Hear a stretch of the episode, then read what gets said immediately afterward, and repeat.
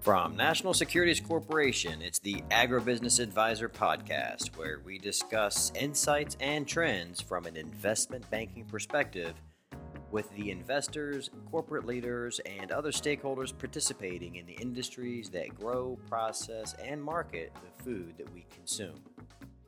I'm Ivan Saval, and I oversee the Agribusiness and Food Coverage Group, providing capital markets and financial advisory.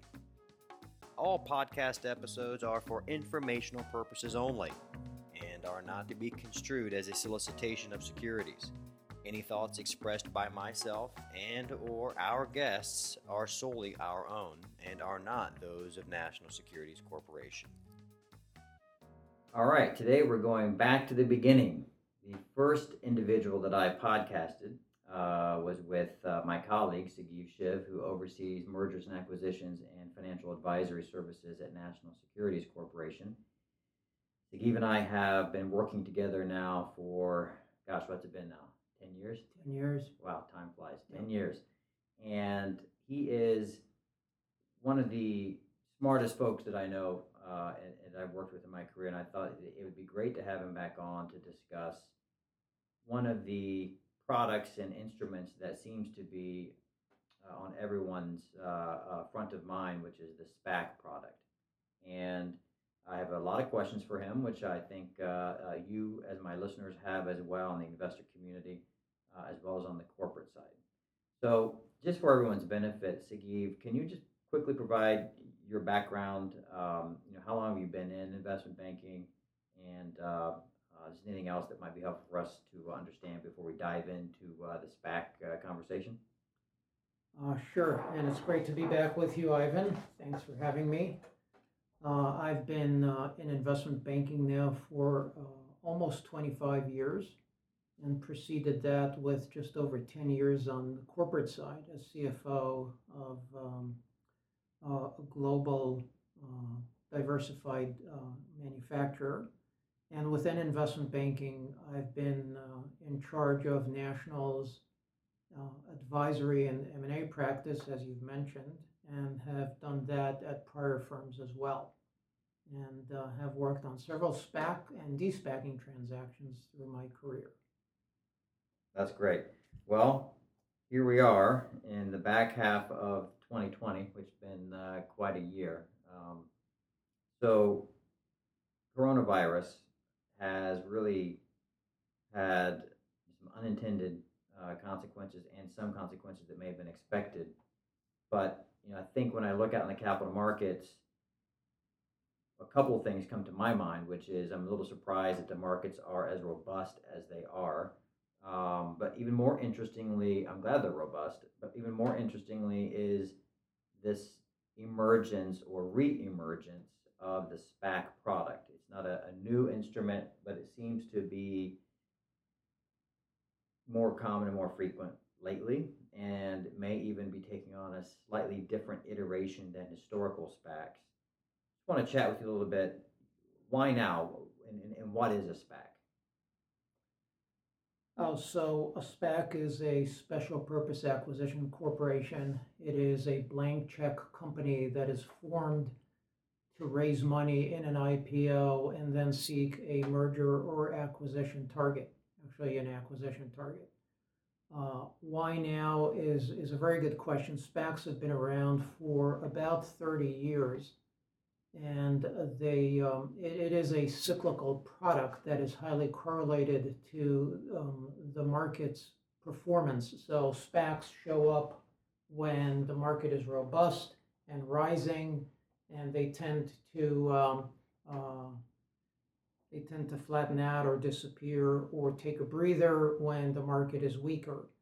I think uh, there are a number of reasons why we're seeing what we're seeing these days, and and uh, just for everyone's reference, uh, in 2020, SPACs have raised more than half of all IPO funds, uh, and that's a first. They've never been this prominent.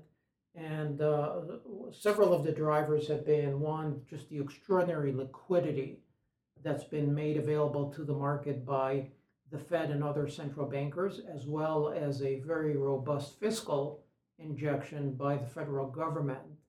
Uh, and so that provided a lot of liquidity, drove down interest rates.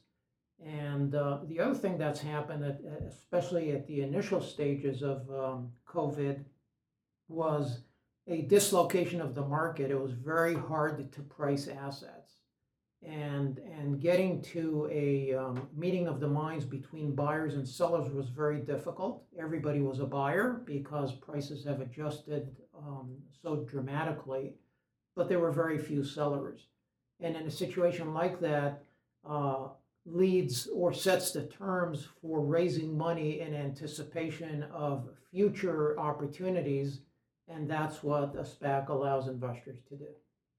Do, do you think that there's been any relationship between the Fed intervening in March of this year and the latest volume in SPACs in the sense that there's a lot of pressure in the interest rate environment to be near zero rates, do investors really have nowhere to go to put capital at risk and they sort of view the SPAC as sort of a, a an opportunity that they wouldn't have considered otherwise? So uh, the short answer is, is yes. Uh, investors are in a bind now, uh, and it's not just because rates are zero. It's because that there's very little product out there. The Fed isn't just setting interest rates; it is also actively buying corporate obligations. And, and so if, uh, if you're a, an investor and you ha- it, it would be impossible to compete with the Fed. And so the, the, the these investors are forced to look elsewhere. Uh, the other uh, element of this is opportunity cost. The way a SPAC is structured, investors uh, place their money in trust and wait for the SPAC to identify an acquisition target.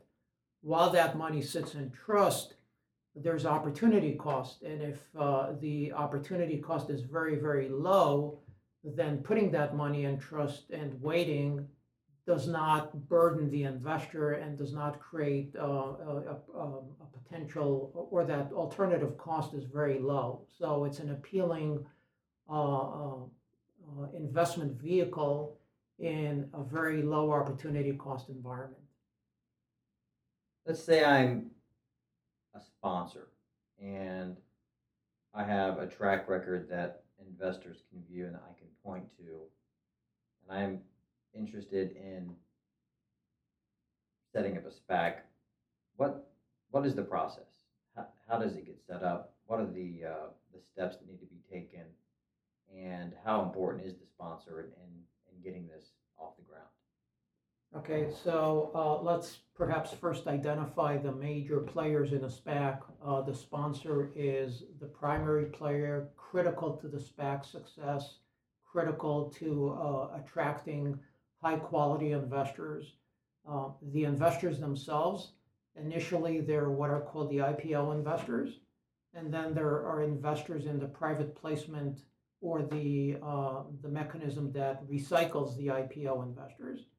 And then there is the target itself that um, uh, is acquired by the SPAC and actually becomes the surviving uh, entity and remains the majority owner of the of the SPAC itself. So there are a number of, of players here. Each has their own incentives. Some of them contradict or conflict and finding that balance between these competing interests is, is a very tricky exercise. So typically, a sponsor, someone who has, uh, as you say, Ivan, a track record and uh, should also have some pretty good relationships in the investment community, will reach out to institutional investors. And we should note that a SPAC is exclusively an institutional product, it's not a retail product.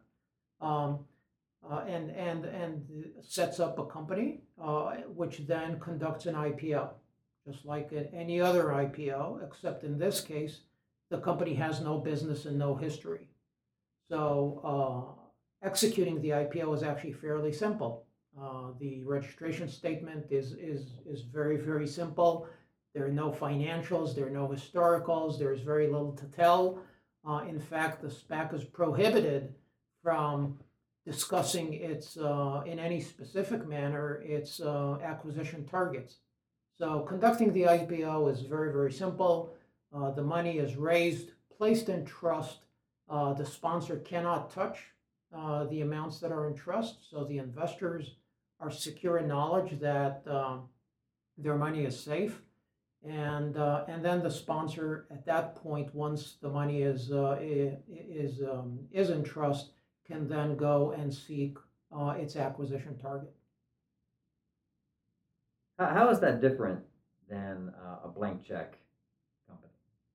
So, a blank check company, um, which is the original um, iteration of a SPAC, a SPAC was formed to avoid the blank check designation. Blank check companies uh, are organizations that raise money that have, uh, similarly to a SPAC, that have uh, no identified business, but don't have the restrictions or the protections, I should say, to the investors.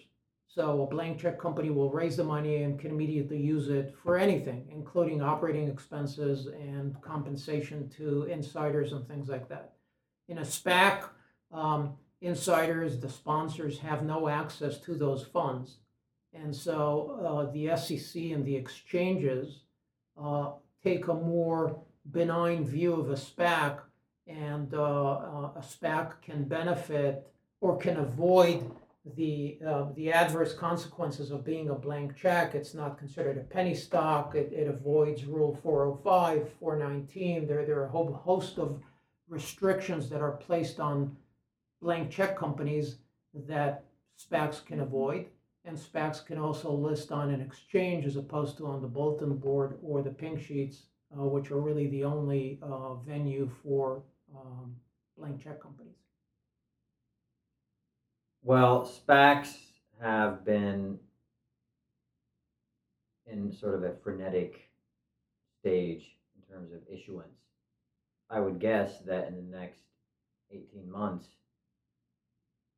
we all know whether or not it was the right thing to do for from the perspective of a sponsor.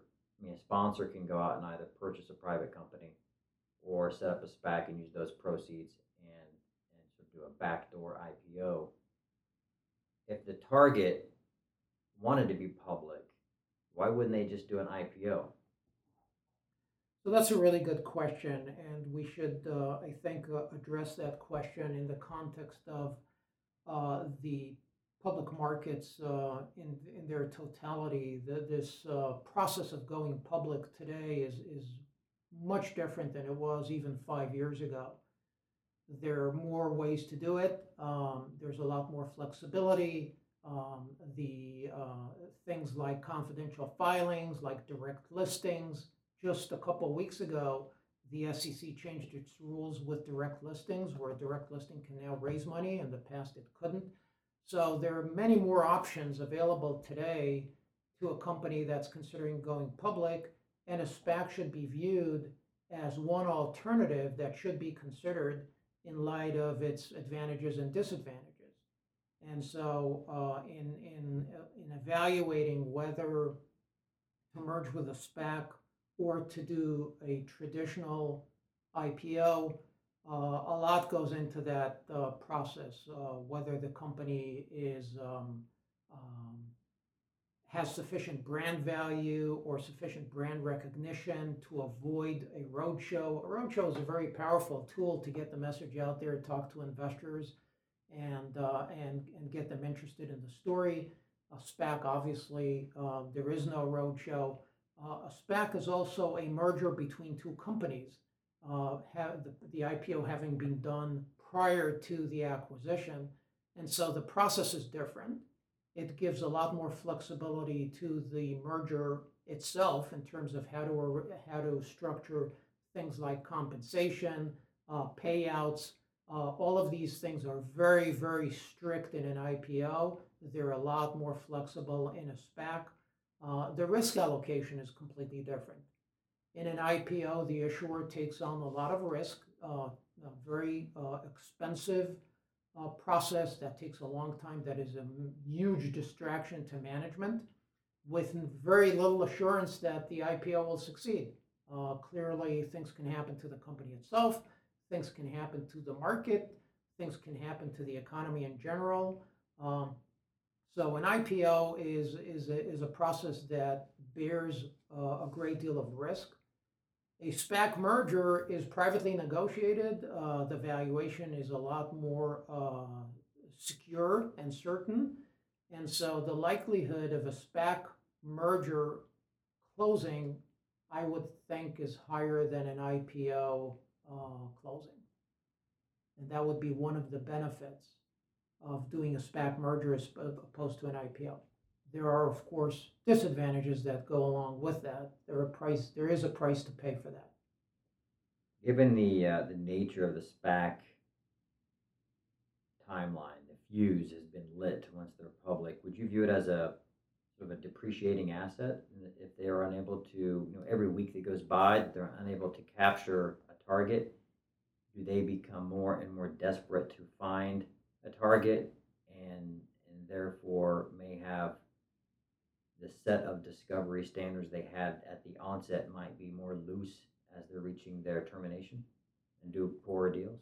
So it's a great point, and it's important to note for your listeners that when SPACs form, they they form for a certain limited amount of time, and if they can't execute their merger, they liquidate. Uh, while the company, while the SPAC is going about its business and searching for uh, an acquisition candidate, uh, it bears costs, and those costs are paid by the sponsor. So the sponsor is putting capital at risk to go through this process. It also pays part of the underwriting fees and the legal fees, and it, it, it's a, it's an expensive exercise. And so the way the way the, the this works, once the IPO is complete, the money goes in trust the SPAC has a certain amount of time uh, to complete its its merger, and subject to an extension or two, uh, if the merger is not completed, the SPAC liquidates, the IPO investors get their money back, and the sponsor loses its risk capital. So you're right to point out that uh, that clock is ticking, and as we move farther down the road from the IPO and towards the liquidation deadline, uh, there is a, a, growing amount of pressure on the SPAC sponsor to execute a merger. Absolutely. Well, folks know on this podcast that I cover food and ag. Uh, I've really been in that space now for um, almost 10 years. It'll be 10 years next year.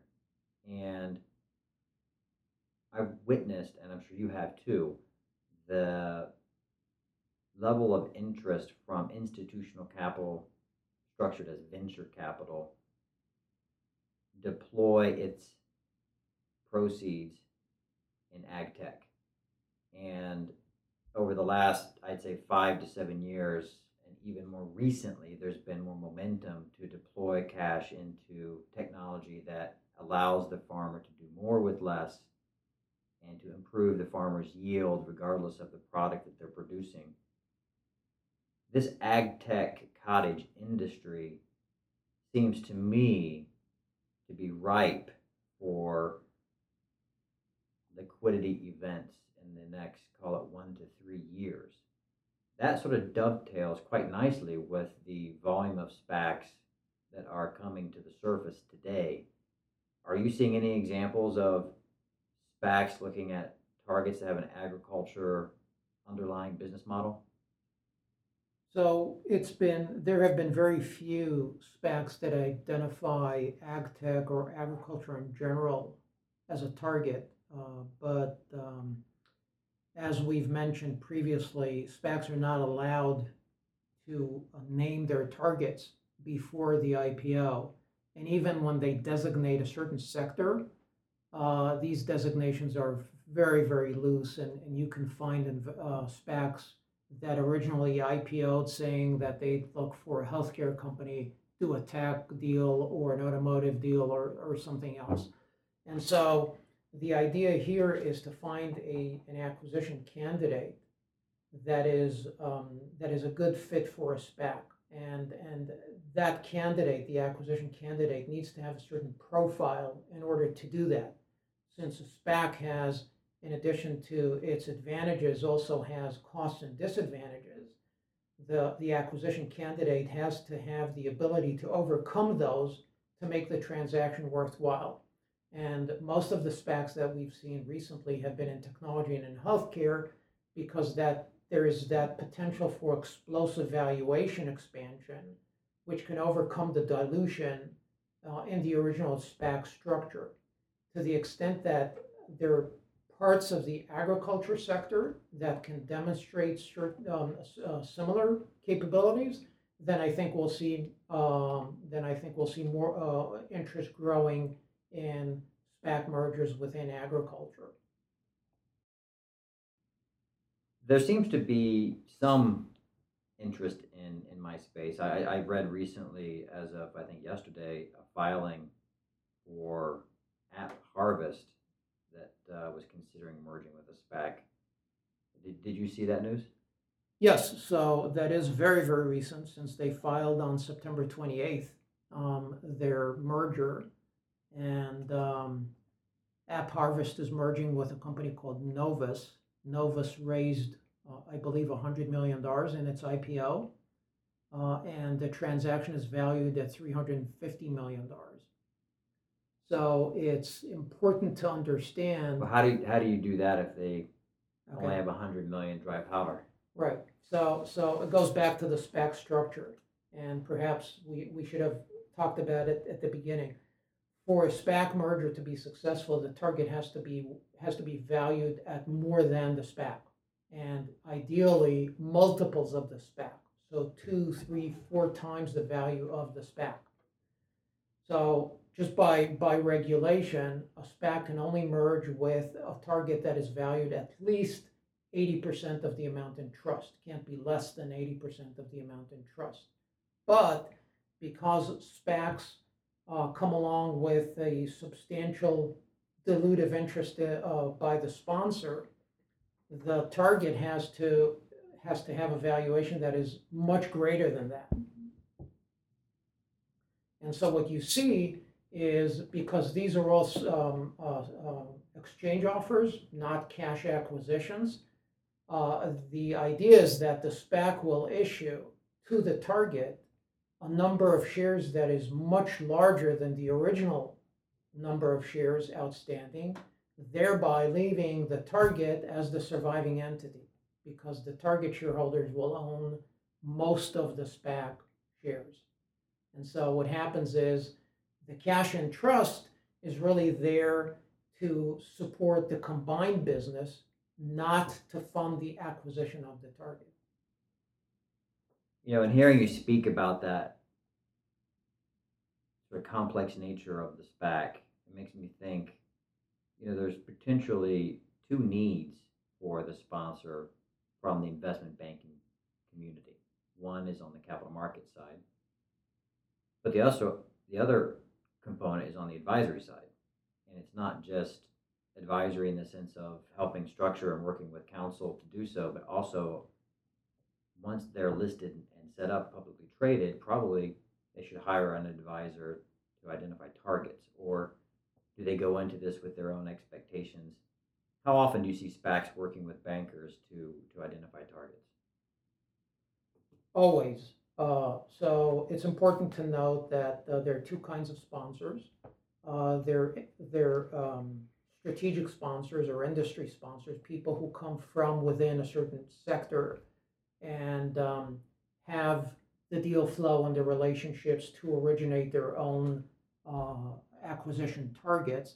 And then there are deal sponsors, people who come from the financial sector and who are there to really facilitate the transaction, who then seek out a target that has a management team that can take the business over. But in, in every case, uh, the target search is the hardest, longest, most expensive part of this effort. And so, uh, since SPACs have management teams of two or three people, that's it. Uh, they need they need help, and and they hire that help by engaging an investment bank. But to your point about um, the interface between the investment banking community and and the SPAC universe, I think it's really on three levels. One, as you say, uh, the capital market side, because once the IPO is over, we should always remember that the IPO investors have the right to redeem their shares or tender their shares back and get their money out. If all investors do that, the SPAC is left with no cash. And so the SPAC, once it's, it's identified an acquisition target, has to go and raise money to recycle these investors, to redeem the investors who want to be redeemed and bring in new cash to do that. And so the way they do that is typically through a pipe offering. So that's uh, level number one. Level number two is, uh, as you say, again, identifying the target. And level number three, once that target is identified, structuring the merger is is actually pretty complicated. Um, there, there, it, as I said, it's a merger transaction, not a not a um, not a capital markets transaction, and these things tend to be uh, to vary um, pretty widely. Uh, you can structure a merger pretty much any way you want. And so whether it's the sponsors, uh, uh, um, the sponsors' uh, compensation, whether it's deferred, whether it's an earnout, whether there's a lockup, uh, do some of the uh, target investors want to sell their shares as, as part of the merger? Do they want to hold on to it? There's so many things that go into these mergers. It, it, it's called the de-SPACing process. And that de-SPACing process is very complicated and very intricate. Well, hopefully we uh, we piqued the curiosity of some of my listeners, and and for those out there who are considering a SPAC or have listed a SPAC, uh, we're here to help. Before we conclude this conversation, though, I think it's important to look back because this is not a new product and understand how have SPACs performed historically and why is now going to be different? Because my understanding is that the, the SPAC product sort of has a tainted legacy as it relates to a return profile for investors. But that hasn't stopped 2020 being a record year for that product to be listed what's your view on how they performed historically and, and your outlook? So uh, historically, SPACs have not performed well, uh, and um, uh, there's research that shows that only about a third of the SPACs that completed their mergers actually produced positive returns. Um, the issue there has been uh, that in the past, SPACs uh, did have a bit of a stigma and uh, were the um, were on the receiving uh, end of sort of adverse selection. So only those companies that couldn't IPO in the more traditional method would consider uh, doing SPAC mergers, and the, and these SPACs really saw uh, the um, the remainder that uh, that decided that they couldn't approach the market in other ways. I think that's changing for a number of reasons. One, you see that the, the quality of sponsors is, is much different these days than it used to be.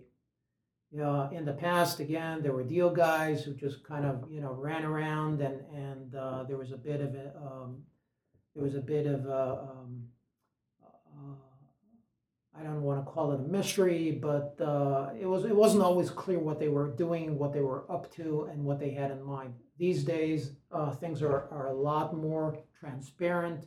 Uh, the sponsor promote has has to meet triggers and thresholds for them to realize all that promote.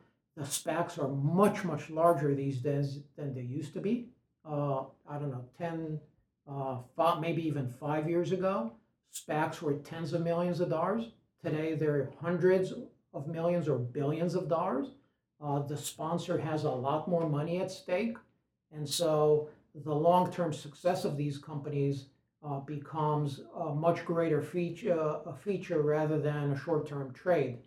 What it also means is that it's getting harder and harder for these SPACs to identify targets because if you're looking within a, uh, a sector, you're looking for a private company that could justify a multi-billion dollar valuation that hadn't already gone public and is public ready because we have to remember that the that uh, the target has to be ready to be public on day one of the merger. So mm-hmm. how many how many targets are out there that could meet all these uh, uh, all these criteria? uh, which makes the, the market more competitive from the SPAC perspective. Uh, so it's, it's a market in evolution. I think uh, it is shedding some of its uh, historical stigma and is uh, today seen as a more legitimate and viable alternative. And as I said, just generally, it's good to see that there are more ways for people to approach public markets and there are more alternatives. And that's always good for issuers. We're talking today with Sagiv Shiv, Senior Managing Director in the advisory business at National Securities Corporation. And the topic of the discussion is the SPAC product, Special Purpose Acquisition Sagiv, thank you. I've really enjoyed this conversation, and uh, hopefully we can touch base in call it six months and see how these SPACs have performed. But as always, fascinating conversation. I always learn when I talk to you. Really appreciate your time. Is there anything that I should have asked that you wanted to discuss as it relates to the SPAC? I think I think you covered it. Uh, what what I would uh, urge your your clients to do and your listeners is to just reach out, ask questions, become informed. It is a very very complicated product that is evolving very quickly, and so what we say here today may may be uh, less relevant a month or two from now. Uh, we're already seeing changes to the way the IPO uh, recycling is, is being handled. And so please, uh, listeners, if you have a question, call Ivan and we'll do our best to answer it. Thank you. Thanks, Ivan. Great to be with you. This discussion has been brought to you by the Agribusiness Advisor Podcast, sponsored by National Securities Corporation, a full service investment banking firm, member FINRA. Please stay tuned for future conversations with leadership in the agribusiness sectors. If you have comments, questions, please feel free to reach out and we'd love to hear from you. Thank you, and here's to next time.